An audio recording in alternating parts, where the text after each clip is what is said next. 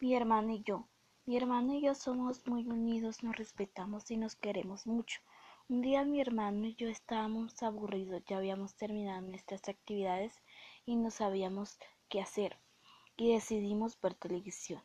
Y nos concentramos tanto en el programa que estábamos viendo y se nos hizo muy tarde y mi mamá se dio cuenta y nos regañó y nos dijo que no lo volviéramos a hacer y al día siguiente le pedimos disculpas a mi mamá y ella nos disculpó y no lo volvimos a acostar tarde.